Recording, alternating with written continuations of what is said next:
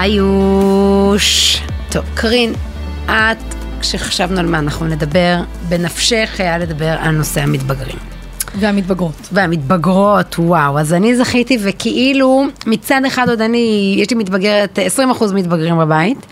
מצד שני, באמת בורחתי בבנות שנולדו מתבגרות. זאת אומרת, כל סיטואציות, הסצנות, הצרחות, זה, זה כבר קורה. אבל אמרתי, אבל בכל זאת אני צריכה להכין את עצמי לשיחה, כן, את האתגרים. ממש בקלות פשוט נזכרתי בתקופתי כבאמת מתבגרת מהגהנום. זאת אומרת, אחד האיחולים איתה ממש פסעתי לחופה היה שאמא שלי אמרה לי שאני מייחלת לי שכל מה שאני עשיתי לה, הילדים שלי יעשו לי, ואנחנו ממש בדרך לשם. אני רואה את הנבואה הזאת מגשימה את עצמה. אה, המון ילדים עם דעות, כאילו, כששואלים, נכון, הם חמודים בהתחלה ותינוקות וכאלה, אבל אז הם מתחילים לדבר. עובר נורא מהר. זהו, בדיוק. עובר נורא מהר. וכאלה. אז, אה, אז אני זורקת את המתבגרים עלייך, ואני אהיה פה רק כשצריך לעצבן. לתמוך בי, לתמוך בי. צריך לעצבן. טוב, האמת ש... לא, רגע, אני כן אעצור, ואני אזכיר למה בעצם אני אוהבת, כשאנחנו מדברות, כי, כי באמת הפרספקטיבה שלך אה, כעורכת דין לענייני משפחה, ומראה שמה שבא לי להגיד, יאללה, מתבגרים עובר על כולם אותו דבר, ובעצם את בחיים שלך גם רואה שאין דבר כזה להגיד עובר, אם לא ניתן את הדעת, אם לא ניתן מחשבה, אם לא נעצור ונגיד איך זה. מנהלים את זה. את מכירה את, את, את האירועים שזה, שזה יכול להרוס את הבית, את, את איכות החיים, את העתיד של הקשר עם הילדים, ולכן זאת לא סתם שיחה שבא לי להחליק, אלא אני, כמו הרבה מאזינים שלנו ומאזינות, רוצה לנצל את זה כקורס מזורז בהתמודדות עם הוריקן מתבגרינה, או איך שלא נקרא לזה. ככה. אז באמת בתפקיד שלי כעורכת דין לדיני משפחה, אמ, אני נתקלת לא מעט בסיטואציות של מה שנקרא או ממותג כניכור הורי. ניכור הורי זה סיטואציה שבה אחד הילדים בוחר שלא להיות בקשר, אה, בוחר זאת לא מילה נכונה, אלא בעצם בפועל הוא לא בקשר עם ההורה השני. אמ, יש אמ, כל מיני סיבות לזה, לפעמים זה באמת כי הורה מסוים עשה משהו בין ברמה הרגשית, בין ברמה הפיזית שגורמת לאותו ילד שלא לרצות להיות בקשר עם אותו הורה, ובין בשל העובדה שההורה השני אה, טפטף אותו לראש כל כך הרבה מסרים והסתה וכאלה, עד שגרם לו בעצם לא לרצות להיות בקשר עם ההורה, עם, עם ההורה השני שבעצם הוא לא גדל אצלו. עכשיו, הנקודה הזאת של ניכור הורי זה מקרה קצה. אבל זה מקרה קצה שלא סתם הפך לאיזושהי תופעה בשנים האחרונות, אלא בעיקר סביב גם מודעות לדבר הזה, וגם בגלל שבאמת נולד פה וגדל כאן דור מאוד דעתן. אני רואה בזה יתרון, לא בניכור כמובן, אלא בעובדה שהילדים שלנו הם ילדים דעתנים. מגיל מאוד צעיר, אנחנו גם רואים את זה בסופר, בקניון, בהשתתחות הראשונה על הרצפה, יודעים מה הם רוצים, לטוב ולמוטב. וזה מה שאומר שהתפקיד שלנו כהורים הולך והופך להיות הרבה יותר משמעותי, משפיע, ובעל יתרון ענק בתיווך שלנו לילדים את העולם. ביכולת שלנו ללמד את הילדים שלנו לקבל סמכות הורית, לקבל מרות, הרי אם ילד לא מכבד את אבא ואימא שלו, למה שהוא יכבד את המפקד שלו בצבא, למה שהוא יכבד אחר כך את הבוס שלו בעבודה, על הדברים יש הרבה הרבה הרבה השלכה. אמ, אני רוצה דווקא להתחיל מאיזשהו מקרה שטיפלתי בו אה, לאחרונה, והמקרה הזה הוא, הוא עוסק בזוג הורים הכי רגילים, הכי נורמטיביים בעולם. שבאמת הגיעו לקץ דרכם הזוגית, קורה להרבה מאוד, הסטטיסטיקה רק עולה.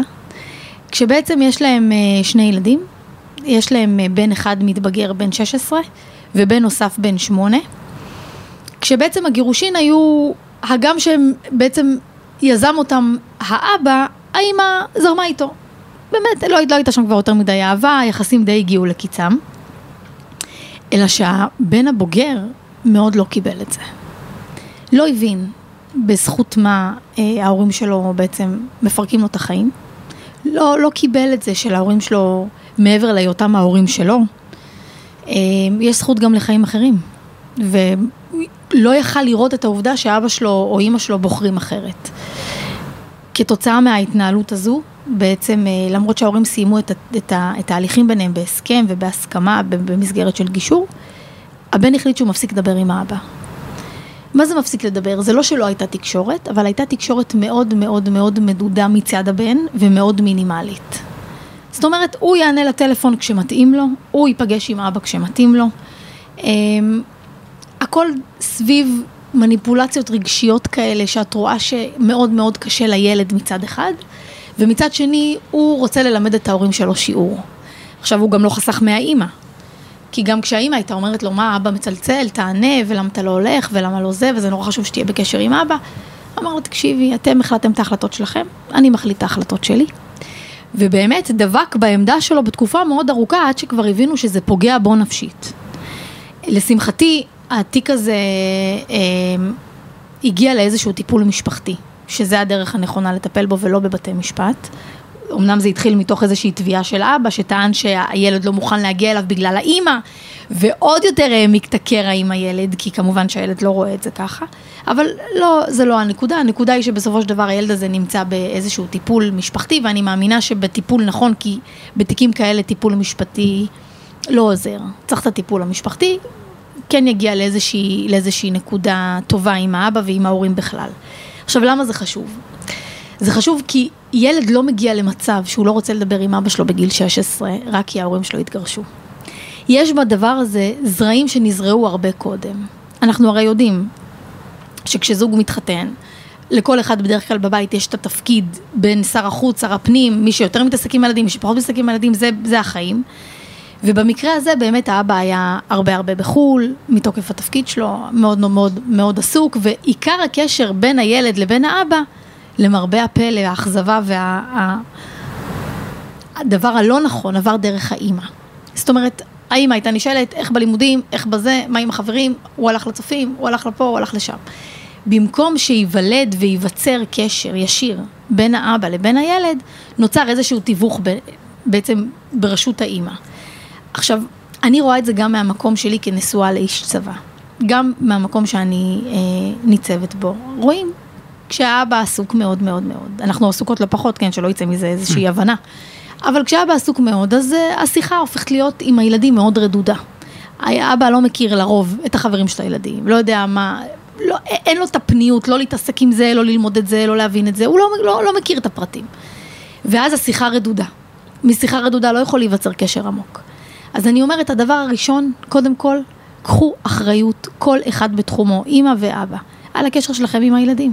אם אנחנו רוצים מתבגרים שידברו איתנו בגיל 15-16 ולא ינהמו לכיווננו, אנחנו רוצים לייצר איזה שיח. במקרה הטוב, יח... כן, במקרה הטוב. יעיפו לכיווננו את השלט של הפורטנייט כן, שנסגר אה, במקרה הפחות טוב. כן, על זה אני לא מדברת, אבל אני אומרת, אם אנחנו רוצים איזשהו בן שיח תרבותי, הס מלהזכיר.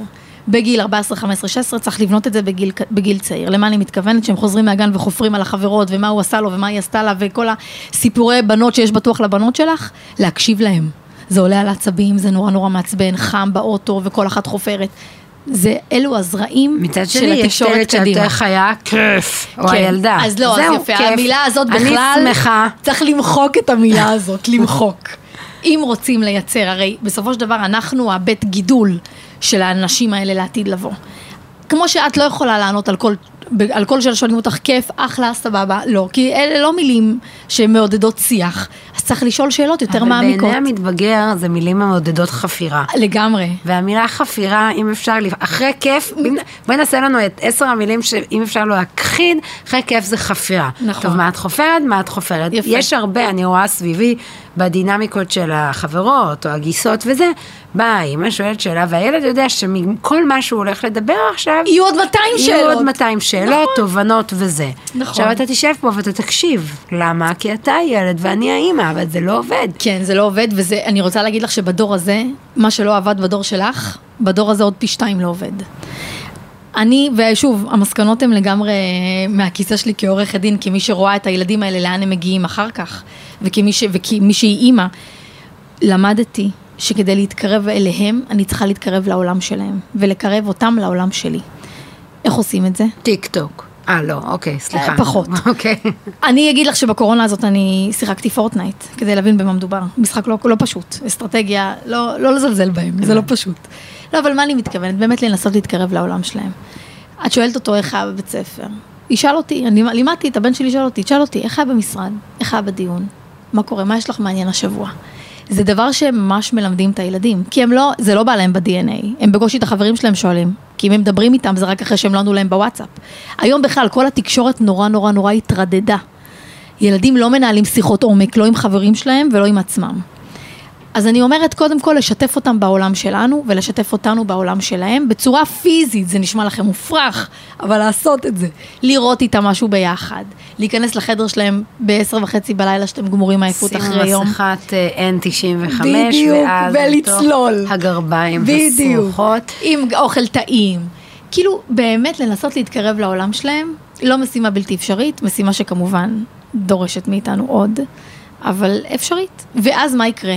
קודם כל תיווצר איזושהי דינמיקה של שיחה, והם יעריכו אותנו, המתבגרים שלנו.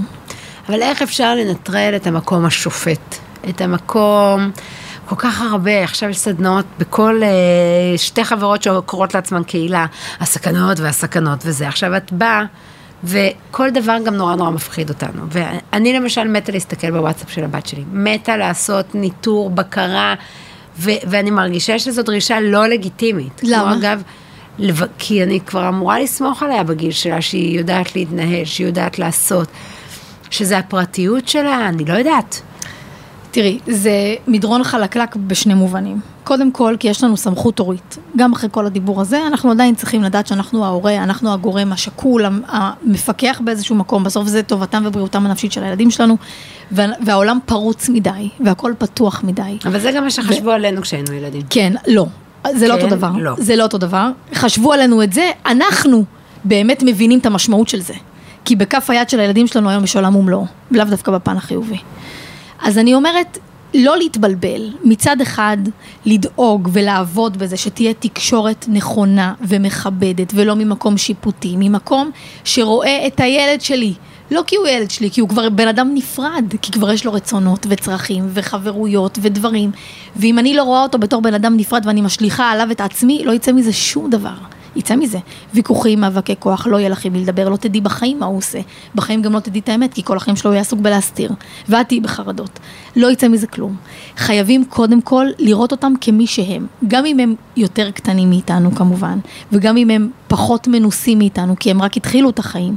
עדיין, לראות, בסוף יש שם בן אדם עם רגשות, עם תחושות, עם רצונות, לראות את זה. אחד. שתיים, באמת לנסות להתקרב לעולם שלהם, לייצר את השיח ה... הלא שופט הזה, את השיח הכיפי, לקנות Ben and Jerry's, לשבת מול סדרה ולא לשאול אותו אף שאלה בשעה שאת מבלה איתו. את יודעת כמה זה קשה? קשה מאוד עשיתי את זה. ממש קשה. קודם כל את נלחמת בעצמך, תסתמי. את אומרת לעצמך, הנה את רואה, הוא נחמד, זה אפילו נתן לי כיף, אפילו יש ככה, הוא שם עליי קצת ראש, רחמנא ליצלן בן אה, 16. את נורא בא לך לשאול אותו, רגע, ומה, יש לך חברה? לא לעשות את זה, לא. להכיל, לסתום, לבנות את הקשר, להבין שאני רוצה להכיר את הילד שלי, לא רק כי הוא יצא ממני, לא, להכיר אותו לעומק, להבין מי זה הבן אדם המהמם הזה, איך אני רגע לומדת אותו, איך אני... ותמיד הכל בשיח פתוח. המ- המשפט הכי, ככה, שנמצא אצלנו בבית, למתבגרים, יש הרבה, אבל ממש ה... המשמעותי זה, תדעו לכם ילדים, ההורים זה הפתרון, לא הבעיה. אני הפתרון שלכם, מה שאתם צריכים. כסף, עזרה, עצה, לא יודעת מה. אני הפתרון, לא הבעיה. הרי מתבגרים תופסים אותנו הורים בתור הוא-אה אם אמא תדע, הוא-אה אם אבא ידע. בדיוק הפוך, לנטרל להם את זה. עכשיו, כשאת מתחילה לדבר על זה, תקשיבי, זה עובד. באים אליי, מתייעצים איתי, גם אם אני חצי רדומה כבר, אמא, אמא, אפשר לשאול אותך משהו?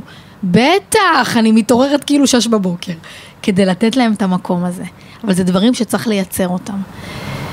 אמ, עוד בעניין הזה, חוץ מהעניין של לפתח שיחה ולהסתכל על המתבגר בתור בן אדם עצמאי, לא להשליך עליו אותי. זה דבר נורא קשה. זה לא, לאו דווקא מתבגרים, גם מקטנטנים. מקטנטנים מכולם, מה בן זוג, לא להשליך עליו אותי. יש משפט בסרט אה, סיפור אחר, הסרט של אבי נשר, שתפס אותי, ואני, סוג המשפטים שהולכים איתי. אומר שם אה, ששון גבאי, השחקן, שכשנולד לך ילד, נולדים שני ילדים. הילד שחלמת, והילד שבאמת נולד לך. ובאיזשהו שלב, אתה צריך ללמוד לשחרר את הילד שחלמת. בתור אימא לבת בת 18 וחצי, אני אומרת שזה באמת משפט, לנשום אותו ולעכל אותו ולהפנים אותו. כי יש משהו בהורות שלנו היום, שהיא הורות מאוד במרכאות אני קוראת לה הליקופטרית. אנחנו רוצים שהילדים יצליחו, שהמורה תתייחס אליהם יפה, שהגננת תכבד אותם בגן, שיהיו להם חברים, שהם יהיו מוצלחים. רוצים בשבילם עולם ומלואו. ובדרך לא נותנים להם להיות עצמם. יותר מדי, יותר מדי, יותר מדי. צריך לתת לילדים לספר את הסיפור שלהם, לתת להם כלים, לתת להם את כל מה שאנחנו יכולים לתת להם ברמת הניסיון וברמת האהבה וברמת התמיכה והמעטפת המשפחתית. אבל להבין שוואנס נתת בילד שלך את כל מה שיכלת לתת לו, וזה דברים שלוקחים שנים, כן? זה לא נגמר בגיל ההתבגרות, הרי את עדיין בת, את יודעת כמה ההורים שלך נותנים לך. גם אני עדיין בת ואני יודעת כמה ההורים שלי נותנים לי. זה לא נגמר.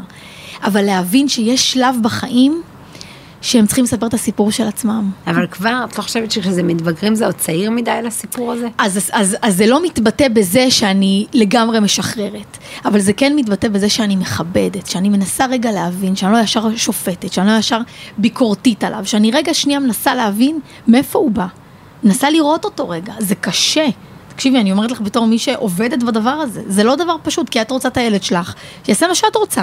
הוא הילד שלי, תקשיב לי. לא, קודם כל בוא נלך אחורה, את רוצה שהילד שלך יעשה. רוב המתבגרים שאני מכירה בבתים של אחרים, הם באותה פוזיציה, כל זה נראה שהם שונים שם. ועדיין לכבד את זה. השקע בספה, קרוי על שמם. לגמרי. ריבים מי יושב הכי קרוב על המטען. נכון. איזה סיפור בדיוק הם מספרים, סיפור הבטלה. בשלב הזה הם לא מספרים שום בדיוק. סיפור, אבל בשלב הזה את צריכה בדיוק כאימא ואתה כאבא. לבוא ורגע לראות את אותו מתבגר, גם שבא לך באמת לפרק אותו. כי הוא לא קם, כי הוא לא עושה, כי הוא לא מנקה, כי החדר שלו נראה כמו דיר, כי אלף דברים. אבל אם אנחנו רוצים לתת להם לפתח איזושהי עצמאות, אי אפשר להיות אחריהם 24-7. אנחנו רוצים תקשורת איתם, צריך לראות אותם, צריך להקשיב להם. הסמכות ההורית לא נבנית בזה שאת אומרת לו, קום, טה טה טה טה, אני אימא שלך, אתה תעשה. גם אם הוא יעשה בפעם הראשונה, בפעם השלישית הוא לא, לא יפתח לך בכלל את הדלת. כי אין מה לעשות, הם מודעים לכוח שלהם, הם יודעים שבסוף אתה היום, גם בדור של הדור הזה, אתה לא יכול להניע ילדים, לא באיומים, ולא בפחד, ולא בסנקציות, אתה לא יכול, זה לא עובד, מהטעם הפשוט, זה פשוט לא עובד. זה לא עובד. אז מה, אתה פשוט צריך לשכנע אותם? אתה צריך לבנות אותם. איתם מערכת יחסים לאורך תקופה, ומהגיל שהם קטנים. וצריך יחסי הערכה הדדית. זאת אומרת, שאני מעריכה אותו, רואה אותו כבן אדם, הוא מעריך אותי, רואה אותי כבן אדם, לא רק כאימא שלו, לא רק ככספומט. לא רק אני משתפת אותו בעולם שלי, הוא יודע מה עובר עליי, הוא יודע גם שקשה לי. לא יותר מדי, כן, כמובן, לא, בשינויים, אני, בשינויים המחויבים. לא זוכרת איפה שמעתי את זה, וזה משהו שזה, להראות לילדים את כל הקשת, ויוצאת. חוזרת לפעמים מהופעה ואומרת, לא היה כיף. נכון. או לפני איזה כמה זמן היה זה, והילדות ראו אותי מאוד נסערת, והם אמרו לי מה קרה, אמרתי, העליבו אותי. העליבו אותי מאוד. עכשיו, לי היה קשה כי ראיתי, אתה כל כך רוצה רק לשמח את הילדים, נכון. את רואה איך הן נהיות רוחות. את הראי תוך שנייה. ודומעות, נכון. ומה קרה, ולך תסביר את המורכבות, ולא. נכון. אבל גם היה לי חשוב, כאילו, זה לא שכשנהיים מבוגרים, אז כאילו נעלמים הרגשות, אנחנו ואתם אותו דבר. להפך, אני חושבת שאנחנו מלמדים את הילדים שלנו, קודם כל גם שאנחנו מתמודדים עדיין עם כישלון, הרי הם מתמודדים כל הזמן, תמיד מעליבים אותם, תמיד לא הולך להם במשהו, תמיד מישהו פוגע בהם, ופתאום כשהם רואים את זה בתור מבוגר, הרי הם רואים אותנו בתור איזה הרקולס כל יכול, ככה הם תופסים את ההורים בשלבים הצעירים שלהם. זה מפתח בהם מנעד של רגשות, מפתח בהם מנעד של התמודדות, שאין להם איפה לפתח אותו. גם אני, כשאני חוזרת מדיון שהלך לי פחות טוב, ואני מבואסת, כל הבית יודע. בסדר. חלק מהעניין. כל הבית יודע, כל הבית כן, יודע. אני באה וצורחת. פרקטיקה, תני לנו. פרקטיקה. אחד, להבין שסמכות אה, על ילדים מתבגרים לא מרוויחים במאבקי שליטה ולא בעונשים. כדי שיהיה אכפת למתבגרים ממה שאנחנו אומרים, אנחנו צריכים לייצר איתם מערכת יחסים שנבנית לאורך שנים על יסוד הקשבה, על יסוד ראייה אחד של השני ועל יחסי כבוד. כמובן שאנחנו זוכרים שלכל אחד מההורים צריך להיות קשר ישיר עם הילדים, לא בתיווך של ההורה השני, זאת אומרת שכל אחד מאיתנו כהורה לוקח בעלות, מנהל את הקשר שלנו עם הילדים באופן ישיר. לא מחכה שאמא תגיד לי מה היה, ולא מחכה שאבא יספר לי איך היה לו בחוג. לא, ממש לייצר את המערכת בצורה ישירה מול המתבגר או המתבגרת, לא באופן שעובר דרך ההורה השני. שתיים, לשתף אותם בשגרת יומנו, במה עובר עלינו, כמובן בשינויים המחויבים, אני לא אומרת עכשיו, קחו את כל מה שיש לכם וזרקו על הילדים, ממש לא. בשום שכל ובשיקול דעת, וכמובן בהתאם לגיל. ושלוש, והכי משמעותי, לראות את הילד לא ממקום ביקורתי, לא בתור אה, מקום להשוואה, לא להתחיל להיכנס ללמה אח שלך ככה ולמה אחותך ככה, לראות את הילד כילד, לנסות לראות את המבוגר שבו, גם שעדיין הוא פחות ממטר שישים. לנסות באמת לראות מי עומד שם ולרצות להכיר אותו, לרצות להיות חלק מהעולם שלו, ככה רק נוכל לקרב אותם אלינו ואז יקרה לכם הדבר הכי משמח בעולם. אתם חושבים שהם יוצאים מהבית, אבל אז הם חוזרים פי כמה. אז ניגש לשחק Fortnite, ואני אותך אם ניצחתי. אל תשכחי את ה Ben and Jerry's. כל האמור לעיל אינו מהווה ייעוץ משפטי או תחליף לייעוץ משפטי וכל המידע המצוי בפודקאסט משמש כמידע כללי בלבד. אין בדברים האמורים בכדי להחליף מידע הניתן על ידי עורך דין ועל הקורא או על המאזין. לפנות ולהתייעץ עם עורך דין העוסק בתחום בטרם נקיטת כל פעולה משפטית כזו או אחרת. כל המסתמך על האמור לעיל בכל דרך שהיא עושה זאת על אחריותו בלבד ואחריות לכל תוצאה ישירה או עקיפה. בשל הסתמכות על האמור או על הנשמע תחול על המשתמש בלבד.